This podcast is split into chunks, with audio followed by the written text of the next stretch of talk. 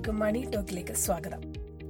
Indian വിപണിയിൽ ലഭ്യമല്ലാത്ത രാജ്യാന്തര കമ്പനികളുടെ ഓഹരികളിൽ നിക്ഷേപിച്ച് നേട്ടമുണ്ടാക്കാൻ നിക്ഷേപകർ എന്ത് ചെയ്യണം?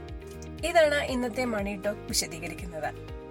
ഗൂഗിൾ ആമസോൺ ആപ്പിൾ നെറ്റ്ഫ്ലിക്സ് തുടങ്ങി നാം നിത്യജീവിതത്തിൽ കണ്ടും കേട്ടുമിരിക്കുന്ന എത്രയോ വലിയ കമ്പനികളാണുള്ളത്.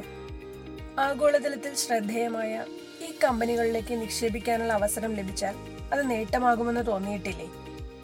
പക്ഷേ രാജ്യത്തെ സ്റ്റോക്ക് എക്സ്ചേഞ്ചുകളിലൊന്നും ഇവ ലിസ്റ്റ് ചെയ്തിട്ടില്ല എന്നതാണ് നിരാശാകരം. ഏകദേശം ആയിരത്തി തൊള്ളായിരത്തി അറുപതുകളുടെ തുടക്കത്തിലാണ് ഇന്ത്യൻ നിക്ഷേപകർ ആഗോള കമ്പനികളിൽ നിക്ഷേപിച്ചു തുടങ്ങുന്നത്. പോർട്ട്ഫോളിയോ വൈവിധ്യവത്കരണമായിരുന്നു ലക്ഷ്യം. എപ്പോഴും ഒരു പ്രത്യേക രാജ്യത്തോ അസറ്റ് ക്ലാസ്സിലോ മാത്രമായി നിക്ഷേപിക്കുന്നത് നഷ്ടസാധ്യത വർദ്ധിപ്പിക്കുമെന്ന് എല്ലാവർക്കും അറിയാമല്ലോ. ആ ഒരു പ്രശ്നം ഒഴിവാക്കാൻ ആഗോളതലത്തിലെ ഓഹരികളിൽ നിക്ഷേപിക്കുന്നതിലൂടെ സാധിക്കും. മാത്രമല്ല രൂപയുടെ മൂല്യത്തിലുണ്ടാകുന്ന ചാഞ്ചാട്ടവും നേട്ടമാകുന്നു.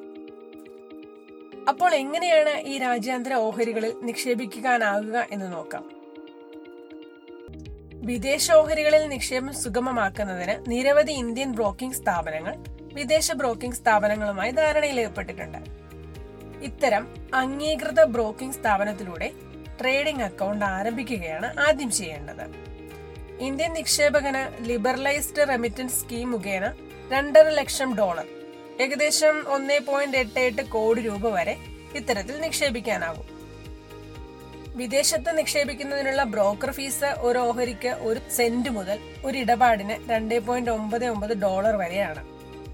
ഇതുകൂടാതെ എക്സ്ചേഞ്ച് ട്രേഡഡ് ഫണ്ടുകൾ അഥവാ ഇ ടി എഫ് വഴിയും നിക്ഷേപിക്കും.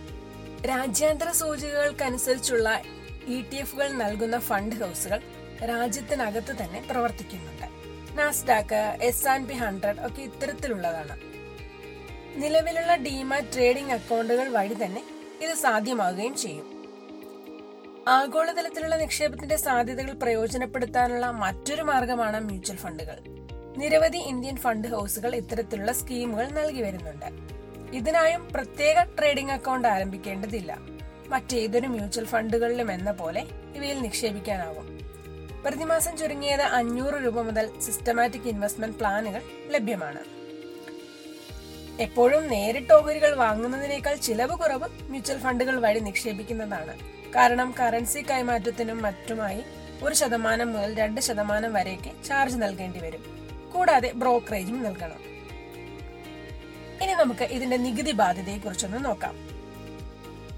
ഇന്ത്യയിലെ ഡെറ്റ് ഫണ്ട് നിക്ഷേപത്തിന് വരുന്ന അതേ നികുതി ബാധ്യത തന്നെയാണ് വിദേശ ഫണ്ടുകളിലും ഇ ടി എഫുകളിൽ നിക്ഷേപിക്കുമ്പോഴും ഉള്ളത്. മൂന്ന് വർഷം വരെയുള്ള നിക്ഷേപത്തിൽ നിന്ന് ലഭിക്കുന്ന നേട്ടം ഹ്രസ്വകാല നേട്ടമായി കണക്കാക്കും. ഇതിന് നിങ്ങളുടെ നികുതി സ്ലാബ് അനുസരിച്ചുള്ള നികുതി ബാധകമായിരിക്കും. മൂന്ന് വർഷത്തിന് മുകളിലുള്ള നേട്ടത്തിന് ഇൻഡെക്സേഷനോടെ ഇരുപത് ശതമാനമാണ് നികുതി. ഇതൊക്കെയാണ് ഇതുമായി ബന്ധപ്പെട്ട പൊതുവെയുള്ള കാര്യങ്ങൾ. അപ്പോൾ മനസ്സിലായില്ലേ? നിക്ഷേപിക്കാൻ ആവശ്യത്തിന് പണം കൈവശമുള്ള അത്യാവശ്യം റിസ്ക് എടുക്കാൻ തയ്യാറുള്ളവർ വിദേശ ഓഹരികളെ കൂടി പരിഗണിച്ചോളൂ. വൈവിധ്യവത്കരണത്തിന് നല്ലൊരു മാർഗമായിരിക്കും ഇത്. പ്രത്യേകിച്ചും മൂഡിസ് പോലുള്ള സ്ഥാപനങ്ങൾ ഇന്ത്യയ്ക്ക് നെഗറ്റീവ് റേറ്റിംഗ് നൽകിയിരിക്കുന്ന ഇപ്പോഴത്തെ സാഹചര്യത്തിൽ ഇവയിലെ നിക്ഷേപം അധിക നേട്ടമായേക്കാം. ഇതോടെ ഇന്നത്തെ മണി ടോക്ക് പൂർണമാകുകയാണ്. മറ്റൊരു വിഷയവുമായി അടുത്ത ആഴ്ച വീണ്ടും എത്താം. നിങ്ങളുടെ വിലപ്പെട്ട സംശയങ്ങളും മറുപടികളും ഒക്കെ കമന്റ് ബോക്സിലൂടെ അറിയിക്കുക.